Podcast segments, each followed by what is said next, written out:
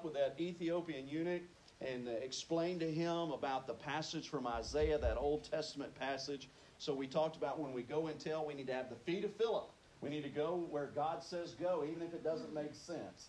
And then we, uh, last week, last Sunday, if you weren't with us, we talked about the witness of a woman. A woman, in fact, a Samaritan woman, is given great praise and acclaim in the Word of God because once she met Jesus at that well and tasted the living water, it changed who she was. And she didn't let her reputation, she didn't let her past hold her back. She went back to the village and she told anyone and everyone about the woman that she had met at the well. So we've covered the feet of Philip, we've covered the witness of a woman. Today in Acts chapter 4, we're specifically looking at the passion, the passion of Peter and John. Peter and John were passionate, and why were they passionate? Because Peter and John had been disciples. They had walked with Jesus, they had fished with Jesus, they had traveled with Jesus. And so, where we're at in the book of Acts, chapter 4, is after the death, the burial, the resurrection, and ascension of Jesus Christ into heaven. And Peter and John are the disciples that are now telling everyone about the one that has ascended.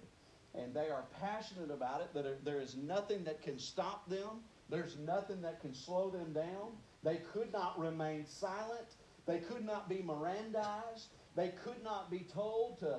Let me make sure, okay. They could, I know some people think shut up's a bad word, but anyway, they could not be told to be quiet. They could not stop. Amen? And that's that's the example that we're given, and that's how we're supposed to be. We're also we're not supposed to remain silent about what Jesus is doing in our life. We're not supposed to be quiet. We're not supposed to simmer down. We're supposed to be excited about what Jesus has done and what he is doing. And so these disciples, uh, Peter and John, could not remain silent. And where we're at in Acts chapter 4, so in Acts chapter 3, Peter and John had just healed a man. They had just healed a man in the name of Jesus, and that stirred up some people, let me tell you. I, I know you wouldn't believe this, but sometimes church people can get uptight. I, I know you wouldn't take this seriously, but church people can sometimes be the first to gripe and complain about something good. and so in Acts chapter 4, we find out that the church people, the religious, the intellectual, and the elite of that day are upset about this healing of this lame person in the name of Jesus. And so they are going to confront Peter and John about it, and they're going to tell them to stop. They're going to tell them to simmer down. They're going to tell them to shut up. They're going to tell them to remain silent. So if you have your copy of God's Word and you've got it open to Acts chapter 4, we're going to read verses 1 through 22. Would you please stand in reverence of the reading of God's Word in Acts chapter 4, beginning at verse 1.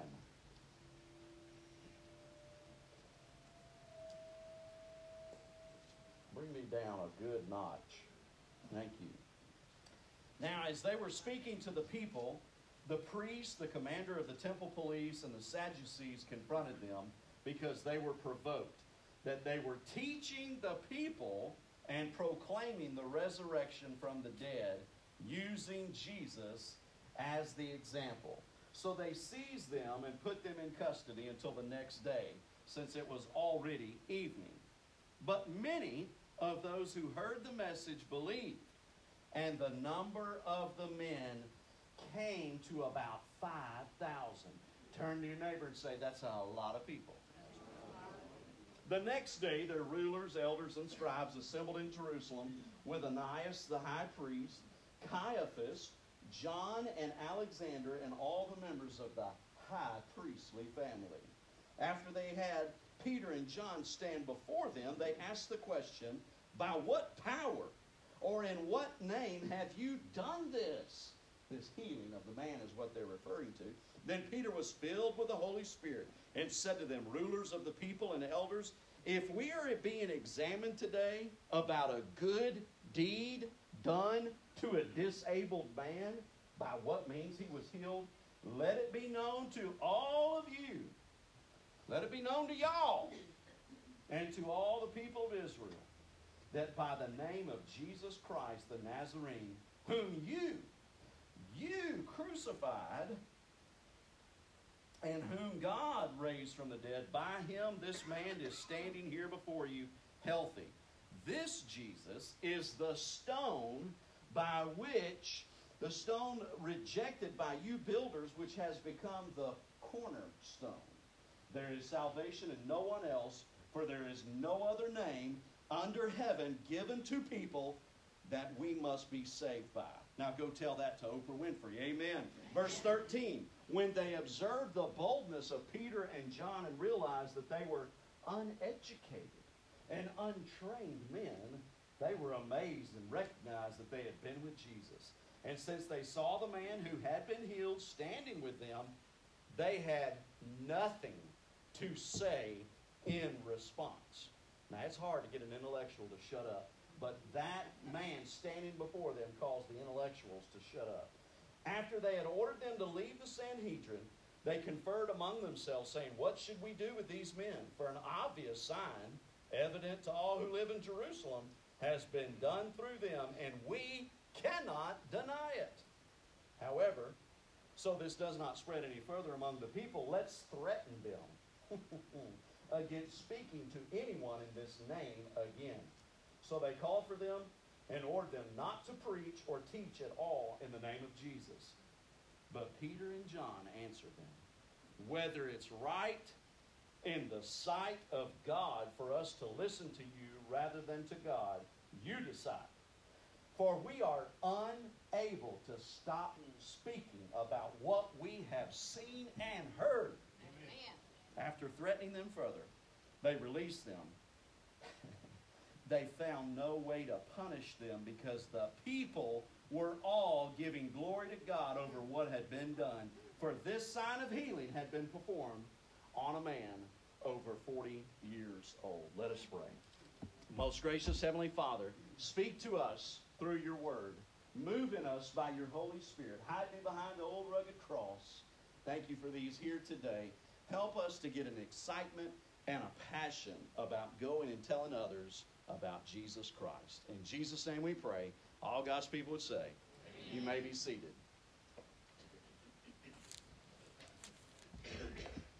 Five thousand men after this sermon, after the healing of the man, and after this sermon and this teaching by Peter and John, 5,000 men were added.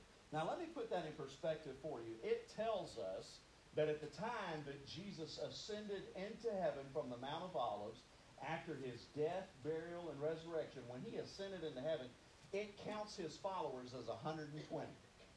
So to go from 120 followers to 5,000 with this preaching and teaching that, that Peter and John are doing, that is multiplication to the max. That is an exponential growth in the church that can only be explained through a move of the Holy Spirit.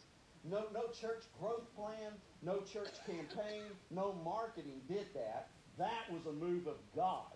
Uh, and we find that to go from 120 to 5,000, how many of you know that they probably had some growing pains? How many of you know that some things happen? In fact, we learn about that in a couple of chapters after this in Acts chapter 6 where we find that there are there's complaints arising among the Jews, the Hebraic Jews versus the Hellenistic Jews, about the issue of widows not being served because the church grew so fast there weren't enough servants to serve. There weren't enough people to do the work. So with growth comes growing pains. But here's what we find. Not only does it have growing pains, but how many of you know that not everybody celebrates when things are going good? Not everybody's in a good mood just because God showed up and showed out. In fact, we find that the religious of that day, the high church, that's what I call them, the high church, the, the, the, the self righteous and pious, uh, they probably went to the first self righteous church of Pascagoula, Mississippi, if I had to guess.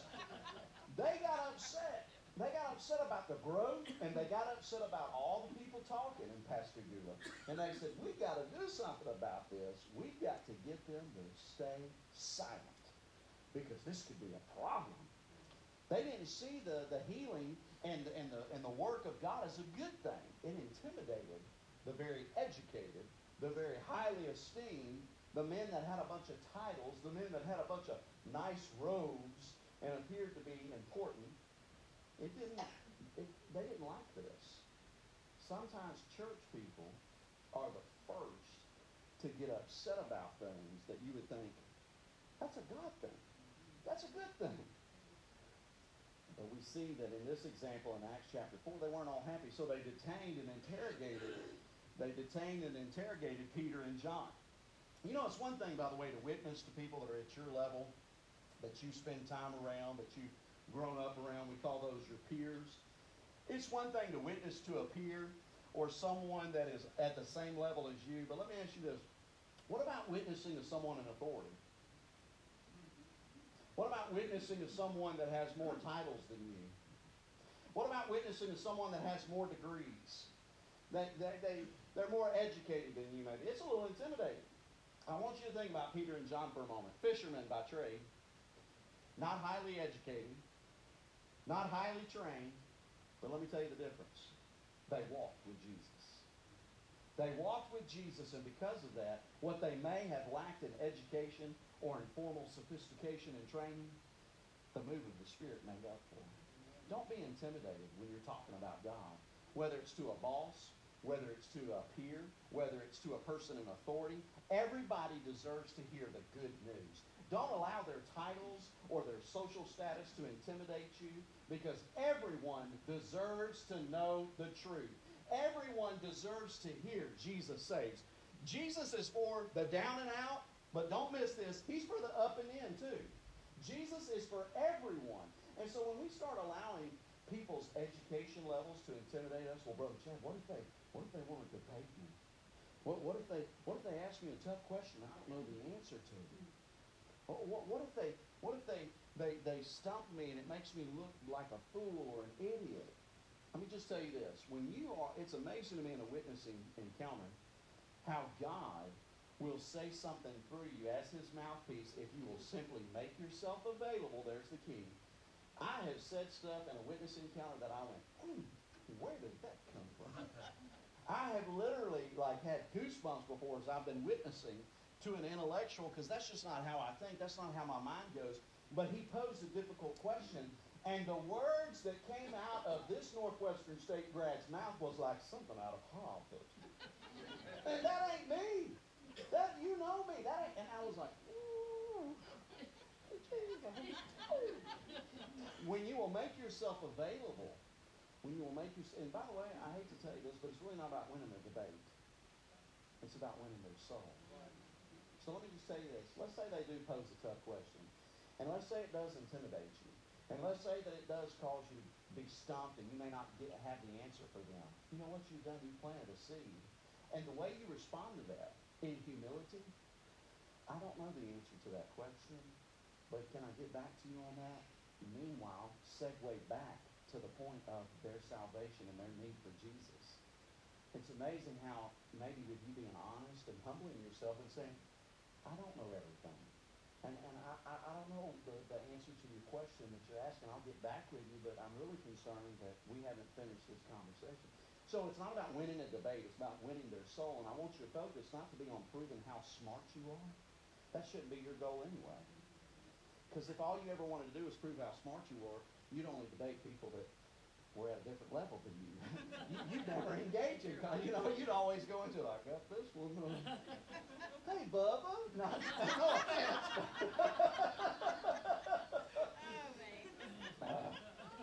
Don't be easily intimidated when doing the work of the Lord. Academics need to hear the good news. Leaders need to hear the good news. People in authority need to hear the good news. Like I said, Jesus is for the down and out, but he's also for the up and in. Jesus is for everybody. I want to draw your attention to verse 11 real quick. There in Acts chapter 4, verse 11. Right after Peter tells them, right after Peter tells them that this Jesus whom you crucified, whom you crucified, he then gives this analogy. Jesus is the stone rejected by the builders which has become the cornerstone. He is talking to a highly educated, highly trained, sophisticated crowd of religious people, and he's telling them, this Jesus whom you crucified, the stone that the builders rejected. Why would a builder reject a stone? Well, as a builder is building something, if the stone is not of the right quality, if the stone doesn't appear to meet his standards, he throws out the stone. They call those the throwaways.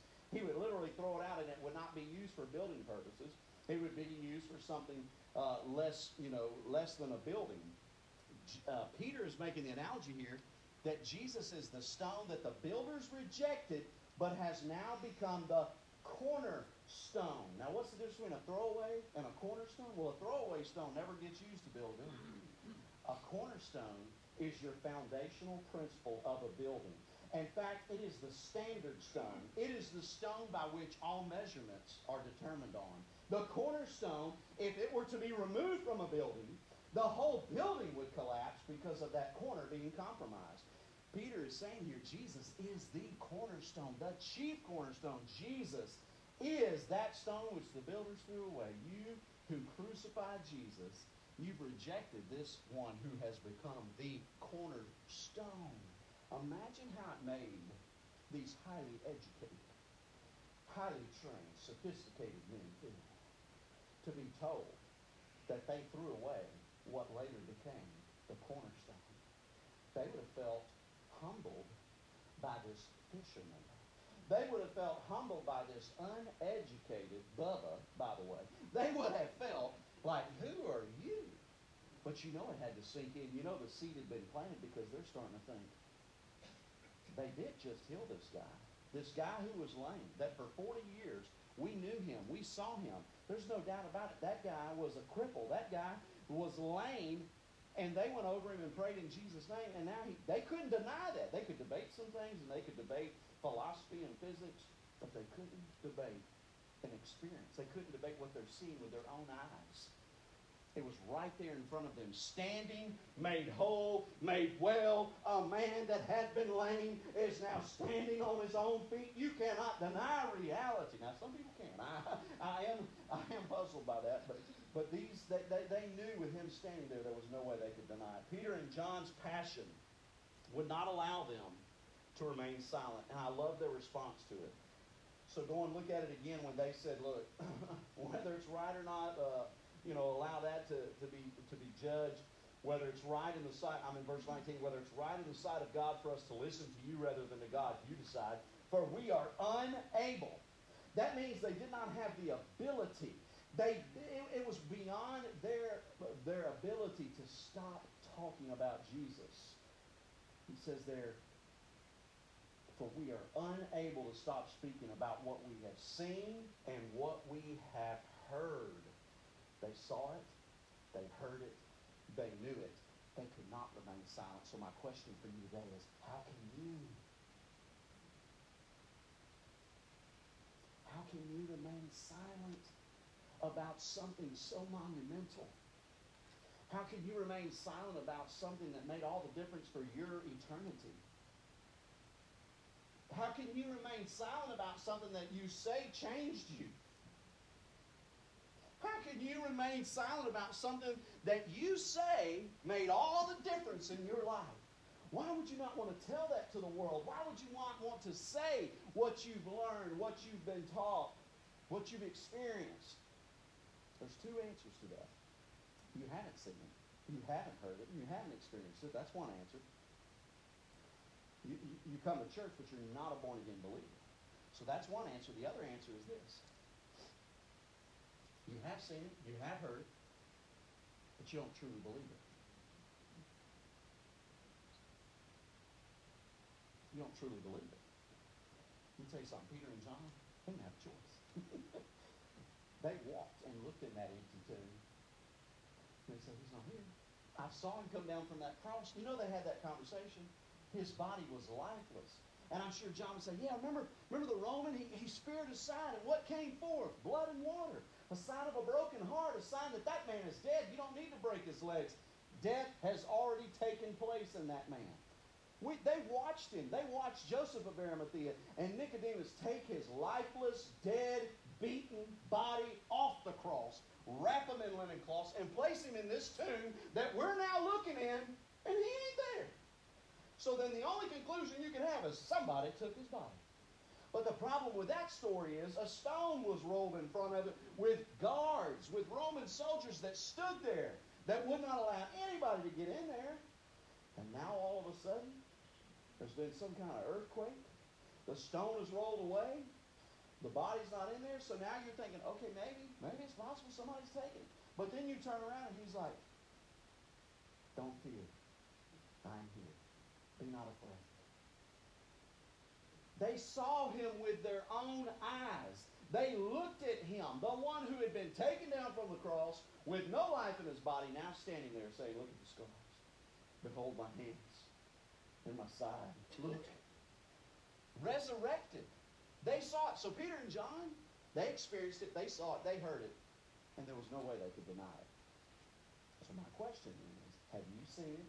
Have you heard it? Have you experienced it? Truly, have you? Because if you have, you'll be telling somebody, you'll be sharing.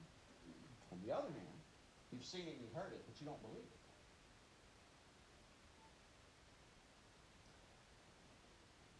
Just because you sit in a church, just because your membership is on the roll at some church, does not make you a believer. And for too long, maybe you've sat there.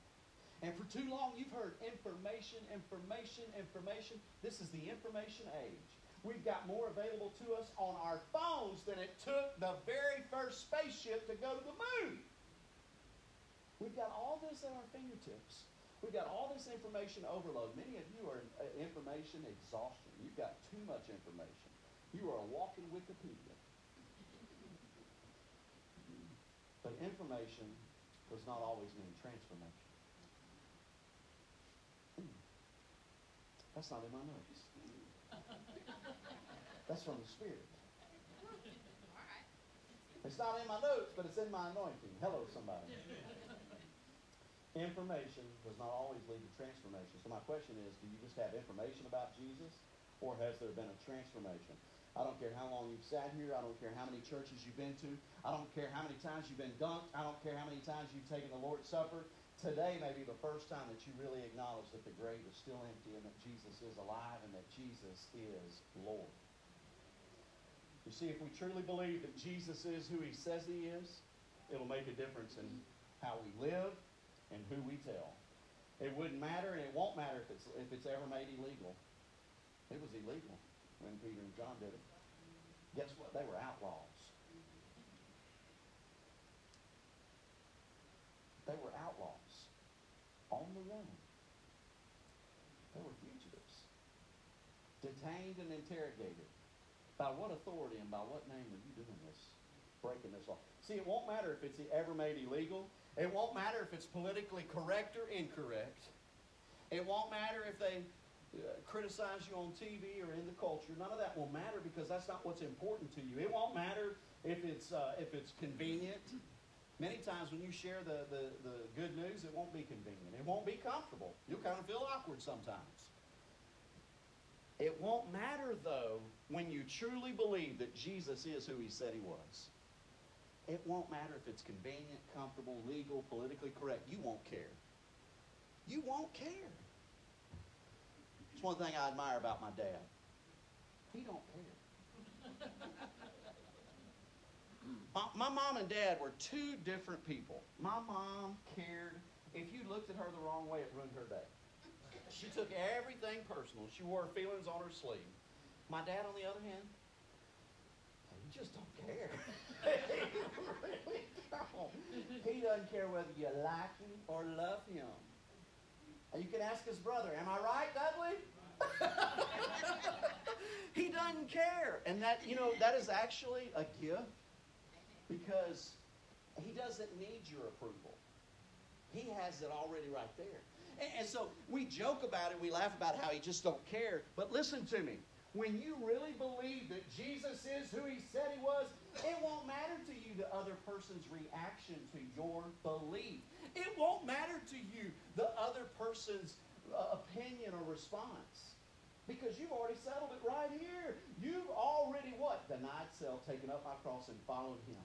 You've already done that. So it won't matter. You're not seeking that person's approval. You don't want that person's you don't want that person to, to, uh, to all of a sudden be your number one fan. That's not what it's about. Sometimes wish I had a little more of my dad than I have of my mom. Because when you don't care, you say whatever you want to say. Got a little bit of Trump in him. He just, just says it. Quite frankly, I don't care about your opinion. You know, it is what it is. It is what it is. When the highly educated and religious people observe the boldness of these uneducated, untrained fishermen, they said, We can't deny. Do you notice that it had an impact on them? They said, Guys, we can't deny this passion and this, this, this excitement that they have and this experience that they've had. You know, people can debate issues, people can debate creation, people can debate pre trib, mid trib, post trib. People can debate the book, the Bible. What about the lost books of the Bible? You don't even read the books that we know about. Why are you asking me that? I literally, it's just so intriguing, these people. But anyway,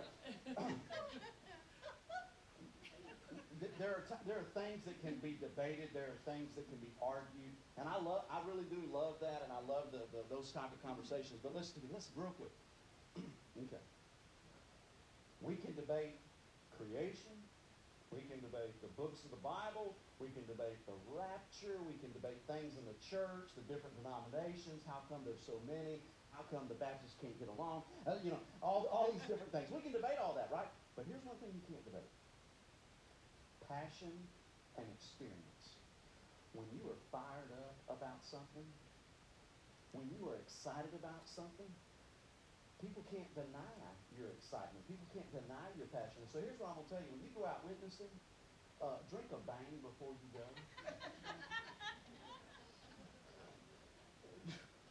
get, get you a shot of caffeine or something. Because listen, I wouldn't want some of, some of the Jesus that y'all share when you're like, I just want to tell you Jesus. Made all the difference in my life. And Jesus got in my heart, I know the difference with him. Is this something you want to about? Don't, don't, don't you want what I have?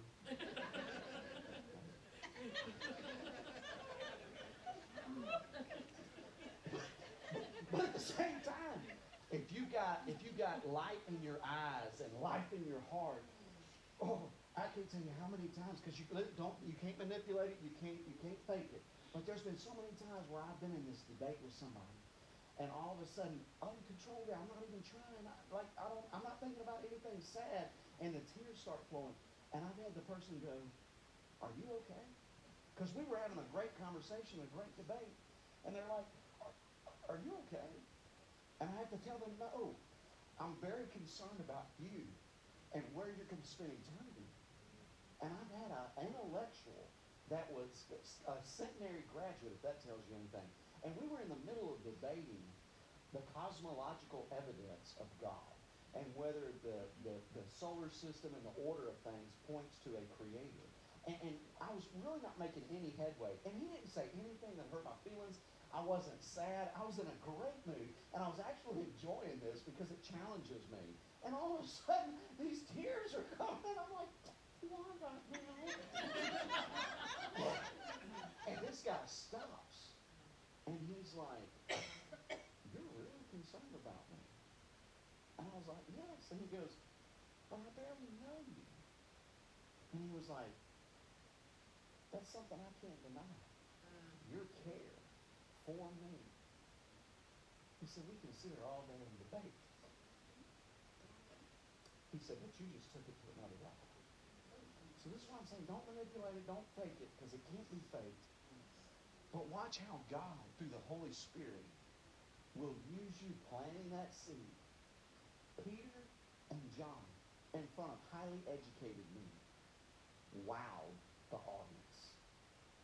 They left their audience, watch this, silent and speechless. These intellectual people that can go on and on and on all day long he put them in their place Peter and John and the passion that they have. So here's, I want to close with this. Think about what Jesus has done for you. How can it not stir you? How can it not? Let me ask you a question. Do you give your coworkers and your friends and family and neighbors a reason to come to church? Or do you give them more of a reason to stay away? If you were a billboard for Beulah Land Baptist Church, would it say, come this Easter Sunday? Or would it say, don't waste your time? If you were a billboard, what would it say? I'm going to allow this next video to do what sometimes words can't do. If pictures are worth a thousand words, then like I said last Sunday, maybe a video is worth a million. I don't know. But allow this next video and specifically the words and the message of this song to inspire you and to motivate you to go and tell.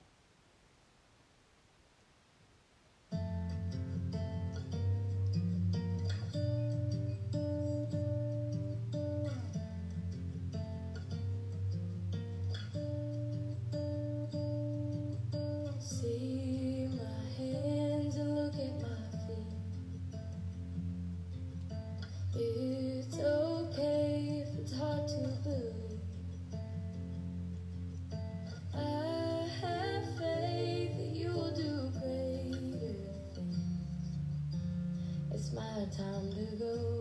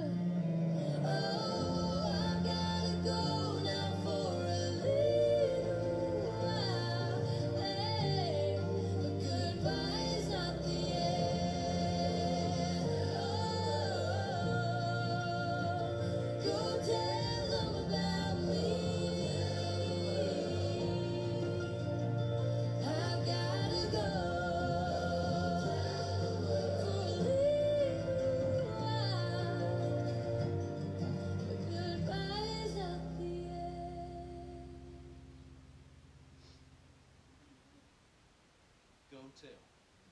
People need to hear the good news. People deserve to know the truth. And you and I are the ones that Jesus has told. Take this message. Go and tell. Would you stand? This is your invitation to respond to however God is moving in you. I just believe that God is calling some of you to the ministry. God is calling some of you to serve. God is calling some of you to salvation. God is calling some of you to go across the street, to go across the world. I don't know what God is calling you to do, but I believe that He still calls people. And I believe that He's moving in your heart today. Please respond. Please don't walk away without making a decision to listen and obey, to trust and obey. Even if you don't know how to work, just take that first step of faith. Most gracious Heavenly Father, this is the invitation. This is where we ask people to respond, to show, to publicly declare what they're going to do by what you did today in this service. In Jesus' name we pray. Amen.